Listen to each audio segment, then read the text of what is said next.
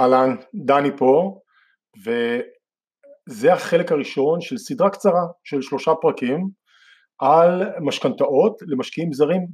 זרים הכוונה למישהו שאין לו אה, שקיפות או נוכחות במערכת הפיננסים בארצות הברית, כלומר אין לו social security number, social security report וכדומה, וקשה לו בגלל זה לקבל משכנתאות קונבנציונליות בתנאים קונבנציונליים, כאילו הוא היה תושב אה, או אזרח, יכול לא חייב להיות אזרח, ארצות הברית.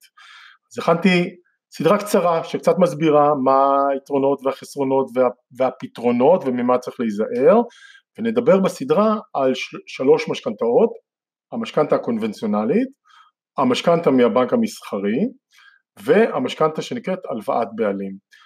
שלושת המשכנתאות שעליהן אני אדבר בסדרה הזאת הם מוכוונים ומתייחסים לנכס, לבית פרטי למטרת השכרה. זה מה שאני מבקש שתזכרו. תהנו מהסדרה. להתראות.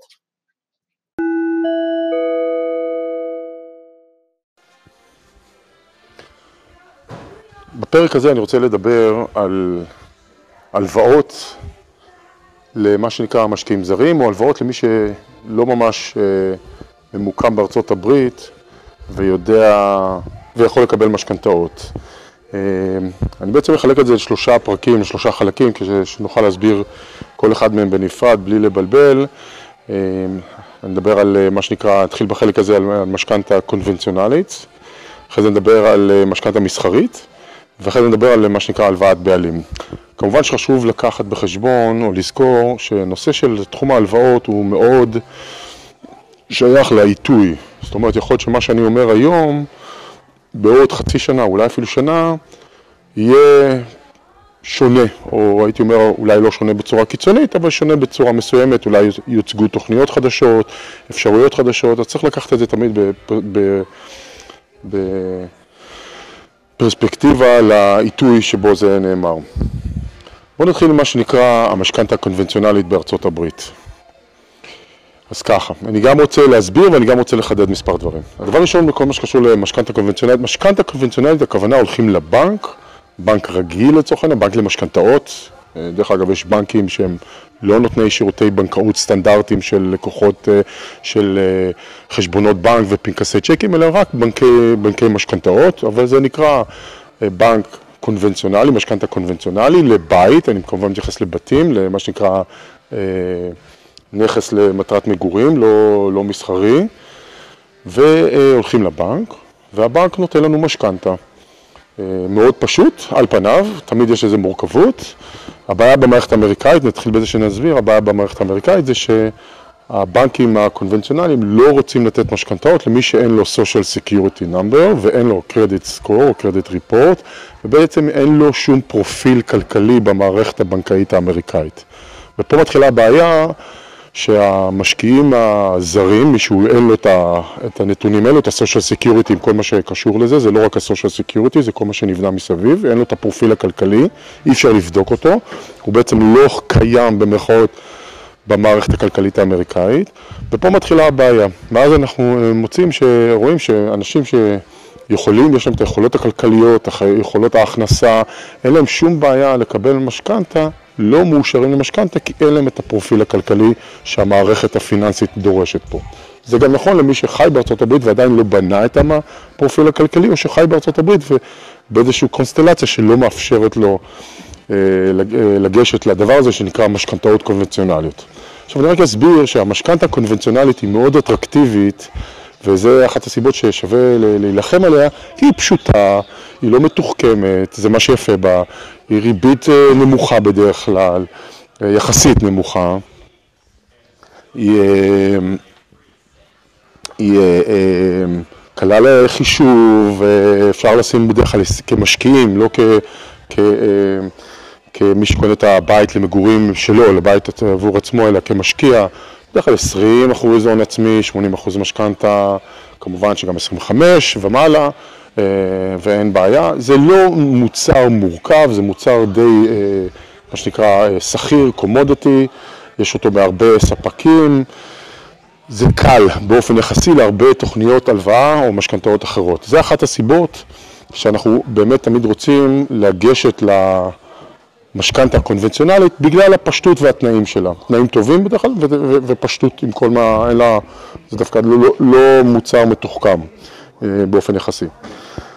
איפה מתחילה הבעיה? מגיע בן אדם שאין לו את החשיפה, אין לו את הפרופיל הכלכלי ולא בעצם הבנקים הקונבנציונליים אומרים אנחנו לא מוכנים לעבוד איתך כי אנחנו לא יודעים מי אתה, אין לנו מושג, זה שאתה אומר לנו שאתה מרוויח בישראל 50 אלף דולר בחודש, זה לא אומר לנו כלום.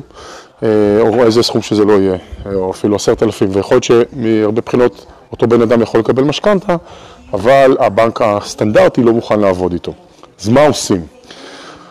אני אדבר בהמשך, בחלקים, אה, בפרקים אחרים, על, על אלטרנטיבות, אבל בפרק הזה אני רק אגיד לכם ככה, קודם כל, התוכניות או בנקים שמציעים, בנקים שמציעים בארצות הברית אפשרויות משכנתה למשקיעים זרים, אלה ללא הפרופיל הכלכלי, קיימים. הם פשוט מאוד קשים למציאה. אני לא יודע כמה יש, ו- וזה דברים שמשתנים עם הזמן. אז קודם כל אני בטוח שיש יותר מבנק אחד שמציע את זה. אני מכיר בנק אחד שאמר שהוא מציע את זה, אבל אף אחד מהמשקיעים שאני עובד איתם עוד לא הצליח לקחת דרכו משכנתה, למרות שאני מכיר משקיעים שכן הצליחו. זאת אומרת, אני יודע, משקיעים ישראלים שכן הצליחו. מה שזה גורם אה, לי אה, להבין שזה אפשרי, אבל מורכב. עכשיו, הנושא של המורכבות, מה זה אומר? זה אומר שסביר להניח שעד שהבנק הזה יאשר מישהו למשכנתה, ייקח הרבה זמן. הרבה זמן זה אומר אנחנו צריכים, הבנק ידרוש הרבה אינפורמציה ומסמכים, מסמכולוגיה ושאלות ואימות נתונים עד שהם ירגישו נוח שהם בנו פרופיל על הלווה, עליך, ושהפרופיל הזה מספיק טוב. עכשיו, איפה הדברים הולכים להיות? איפה, הדברים, איפה הקשיים הולכים להיות? א', זה ייקח זמן. אה, כמה זמן? יכול לקחת חודש, יכול לקחת חודשיים, זה בעיה מספר אחת. בעיה מספר שתיים, שצריך להבין, הבנק הזה לא הולך לתת לנו תנאים זהים לבנק קונבנציונלי, הם הולכים לתת לנו תנאים קצת יותר שמרניים, כי הם רואים את הסיכון. מה זה אומר? הריבית סביר להניח שתהיה אותו דבר. אני מניח, אני לא בדקתי לעומק, שעלויות לקיחת המשכנתה יהיו דומות, אבל ההון העצמי הנדרש יהיה או 30 אחוז הון עצמי, וסביר אפילו להניח ש-40 אחוז הון עצמי. נכון שזה עדיין יותר טוב מ-100 אחוז הון עצמי לרכישה, אבל צריך להיות מוכן שזה לא הולך להיות 20 או 25 או 30 אחוז אה, הון עצמי, אלא יותר. זה דבר ראשון. דבר שני, בעבר הם היו מוכנים לתת משכנתה רק ל-15 שנים. היום, לפי מה שאני מבין, וכמובן דברים האלה צריך לזכור שהם משתנים, מוכנים לתת משכנתה ל-15 שנים, אבל הלוח סילוקים, מה שנקרא המורטיזיישן של המשכנתה הולך להיות לפי 30 שנה. אז התשלומים הם לפי חישוב של 30 שנה, אבל אחרי 15 שנים הם יגידו, זהו, הגיע הזמן לשלם את המשכנתה, או לקחת משכנתה חדשה. עוד פעם אני מציין, דברים משתנים ויש אה, יוצאים מן הכלל כמובן. עכשיו, איפה הבעיה השנייה שאני רואה מהניסיון שלי? הבעיה השנייה היא שהבנקים האלו, מהניסיון שלי, תמיד כשהם אומרים אין בעיה, אפשר לקבל משכנתה, אני עדיין לא לגמרי רגוע ולא לגמרי בטוח שהם יכולים לעשות את זה. זאת אומרת, תמיד קיים לי מהניסיון שלי החשש שנתקדם בעסקה, הבנק אישר אותנו למשכנתה, הכל בסדר, לפחות נראה, ואז יום, יומיים, חמישה ימים לפני סגירת העסקה, הבנק מתעורר ואומר, חבר'ה, יש בעיה, אני צריך עוד זמן, או אתם לא מאושרים, או איזשהו תירוץ אחר. אני כבר מספיק עשיתי עסקאות כדי לראות שהדברים האלו קורים, וזה לא אירוע נפוץ, אבל זה גם לא אירוע חריג. מה המשמעות? המשמעות היא ש... כשמגיעים לנקודת הסגירה, נכנסנו לעסקה, עצרנו הצעת מחיר, עשינו משא ומתן, בדקנו כלי נכס, השקענו כבר זמן וכסף ואנחנו עומדים כמה ימים לפני הסגירה, הבנק בעצם מרים לנו דגל אדום, הפתעה, ובעצם עוצר לנו את התהליך, עוצר לנו את הרכישה. עכשיו, אם אנחנו פעלנו נכון ושמנו בחוזה שהגשנו את ה... את ה, אה, מה שנקרא, את ה-financing contingency. ה-financing contingency, המשמעות היא שאנחנו אנחנו לא נקבל, אנחנו לא צריכים לגמור את העסקה אם לא מקבלים מימון, אז אנחנו נהיה בסדר, למרות שהשקענו פה זמן ואנרגיה. אם לא שמנו financing contingency, אנחנו גם נאבד את ה... במקרה הטוב אנחנו הולכים לאבד את, ה... את הדמי קדימה, דמי רצינות שלנו, ובמקרה היותר גרוע אנחנו, מה שנקרא, נמצאים במצב של הפרת חוזה. אז זה משהו שצריך לקחת בחשבון. מה אני ממליץ לעשות? אני ממליץ, אם אפשר, אם אפשר, כמובן לשים את ה-financing contingency, אבל אם אפשר, לקנות במזומן. זאת אומרת, להתחיל את התהליך עם הבנק, לקבל את האישור שאנחנו נתייחס אליו כאל אישור, כמה שנקרא אישור על תנאי, אנחנו לא באמת יודעים, אבל להתקדם בכל מה שקשור לרכישה במזומן, לקנות את הבית במזומן, ואז שהבית כבר בבעלותנו, אנחנו לא נמצאים בסיטואציה שאנחנו בתחת חסדיו של הבנק. הבנק עכשיו יכול להגיד לנו, לא קיבלתם משכנתה, לא קרה כלום, לא קרה כלום, ואנחנו עדיין הבית בבעלותנו, ואם הבנק צריך עוד כמה ימים, לא קרה כלום. זאת אומרת, אנחנו לא תלויים בבנק ב-100%. נכון שזה אולי לא התוכנית, אם תכננו לקנות בית עם משכנתה ועכשיו לא קיבלנו משכנתה ויש לנו איזשהו אה, אתגר, אז בהחלט נכון שזה פוגע לנו בתוכנית עבודה, כי אולי רצינו לקנות עוד נכסים, אבל זה בטוח יותר... זה יותר בטוח לפעול בצורה הזאת מאשר באופן שבו הבנק מפתיע אותנו בדקה ה-90. ואני אומר, אני נזהר ואומר, תהיו מוכנים לזה שהבנק עלול להפתיע אפילו שהכל עבר אישור והכל מסודר. אז זה ההנחת יסוד שלי כשאני עובד עם משקיעים על הנכס הראשון. אחרי שפעם אחת קיבלנו משכנתה עם הבנק, זה אומר שלבנק כבר יש את התיק משכנתה, ואפילו כבר התחיל לבצע קצת ותק של תשלומים, הדברים נראים אחרת. ואז המצב הוא שונה, כבר יש לנו איזושהי פועל או אין בעיה, והבנק כבר קצת יותר מכיר אותנו. אז מהבחינה הזאת, דווקא הנכס הראשון עם מערכת, עם בנק חדש או, או מלו, אה, אה, בנק משכנתאות חדש, זה שם הנקודה הקריטית ושם הייתי מציע מאוד מאוד להיזהר. אני מניסיון אומר, זה שמישהו בנקאי אומר לי אתה מאושר למשכנתה בארצות הברית, כשאני יודע שאני בקטגוריה בעייתית, אוקיי? אני אומר מניסיוני, אני לא יכול לקחת את זה בפשוטו כמשמעותו, אני תמיד יש לי את החשש. אז חשוב להבין, גם כשאנחנו מקבלים את האישור והכל נראה בסדר, זה לא אומר שהכל יהיה בסדר, ויותר מזה, לבנק, אם יש, לבנק יש אה, פונקציה שנקראת חתם, באנגלית זה underwriter, ואם האנדרייטר, שבעצם הוא מי שמרכיב את העסקה, בודק את הסיכונים, מחליט שמשהו לא נראה לו, הבנק בכלל לא מערער על זה, והם ישר אומרים, אה, עצור, נבדוק, כן, לא, אבל אם, גם כשהם נתנו לנו אור ירוק, והתקדמנו, והתקדמנו על בסיס האור הירוק, אין להם שום אחריות, הם לא הולכים להיפגע בשום אופן מזה שעכשיו הם אומרים לנו, אנחנו לא יכולים לתת לכם משכנתה, רק אנחנו נפגעים את זה. אז חשוב לזכור את זה, חשוב לפעול לפי דעתי תחת ההנחת יסוד, ש...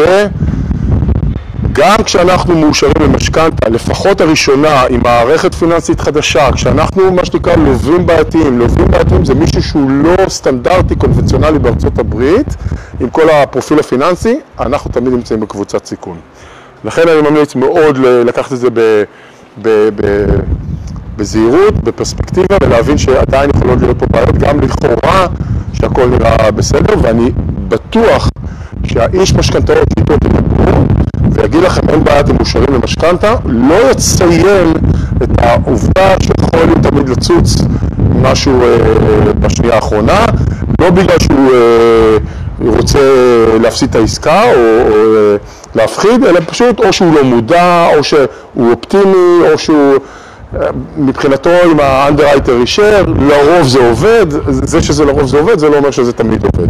אז זו הנקודה החשובה בכל מה שקשור למשכנתאות, בעיקר בהתחלה, שאנחנו אה, עובדים פעם ראשונה. בשני חלקים הבאים אני אדבר גם על המשכנתה המסחרית כשזה מגיע לנכסים למגורים, מה שנקרא commercial mortgage for residential properties, אוקיי? כמובן להשקעה, גם נדבר על מה שנקרא הלוואת בעלים. בואו נשאיר את זה לפרקים הבאים. תודה ונהיה בקשר. להשתמע. היי, דני כאן. אה, רציתי לתת אה, תוספת קטנה על הנושא של המשכנתאות, בעצם שתי תוספות קטנות, אה, אחת יותר מתאימה משקיע שחי בישראל, והשנייה יותר מתאימה למשקיע שחי בארצות הברית. משקיעים רבים שחיים בישראל ולא מצליחים לקבל משכנתה בארצות הברית, כי זה תמיד יותר מאתגר בגלל היעדר השקיפות למערכת הבנקאית או הפרופיל הפיננסי שהבנקים מחפשים פה. מה שיכולים לעשות זה דבר יחסית פשוט, אני לא יודע אם פשוט, אבל קל יותר. אחד, או לקחת הלוואה לכל מטרה מהבנק בארץ ולהשתמש בכסף בארצות הברית לקנות נדל"ן, או לקחת, להגדיל משכנתה או לקחת משכנתה על נכס קיים, להוציא כסף ולהשתמש בו בעצם לרכישה של נכס בארצות הברית. אז אם מי שנמצא בסיטואציה הזאת, זה בהחלט אלטרנטיבה ל... לקושי או היעדר היכולת להשיג משכנתאות בארצות הברית, למשקיע שחי בישראל. למשקיע שחי בארצות הברית, אני רק אגיד שכמובן לקחת משכנתה על בית קיים אה, או ריפייננס אה, זה בטח אפשרות. יש עוד דבר נוסף, שאני קצת אה, הייתי אומר, צריך לנהוג בו בזהירות, אבל יש דבר שנקרא הילוק. הילוק זה Home Equity Line of Credit.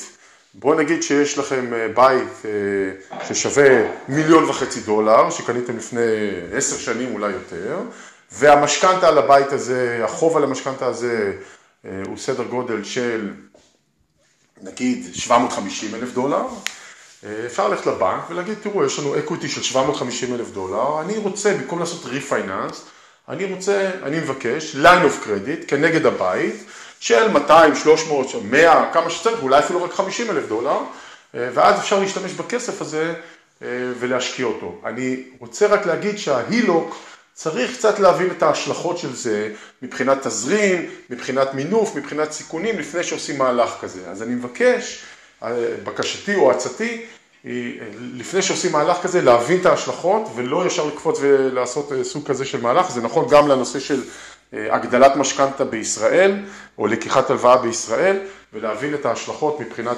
תזרים, החזרים וכדומה, והסיכונים, לפני שעושים מהלך כזה. אם אתם לא יודעים להבין את זה, את הסיכונים או את ההשלכות, מוזמנים לדבר איתי, אני אשמח להסביר את זה יותר לעומק.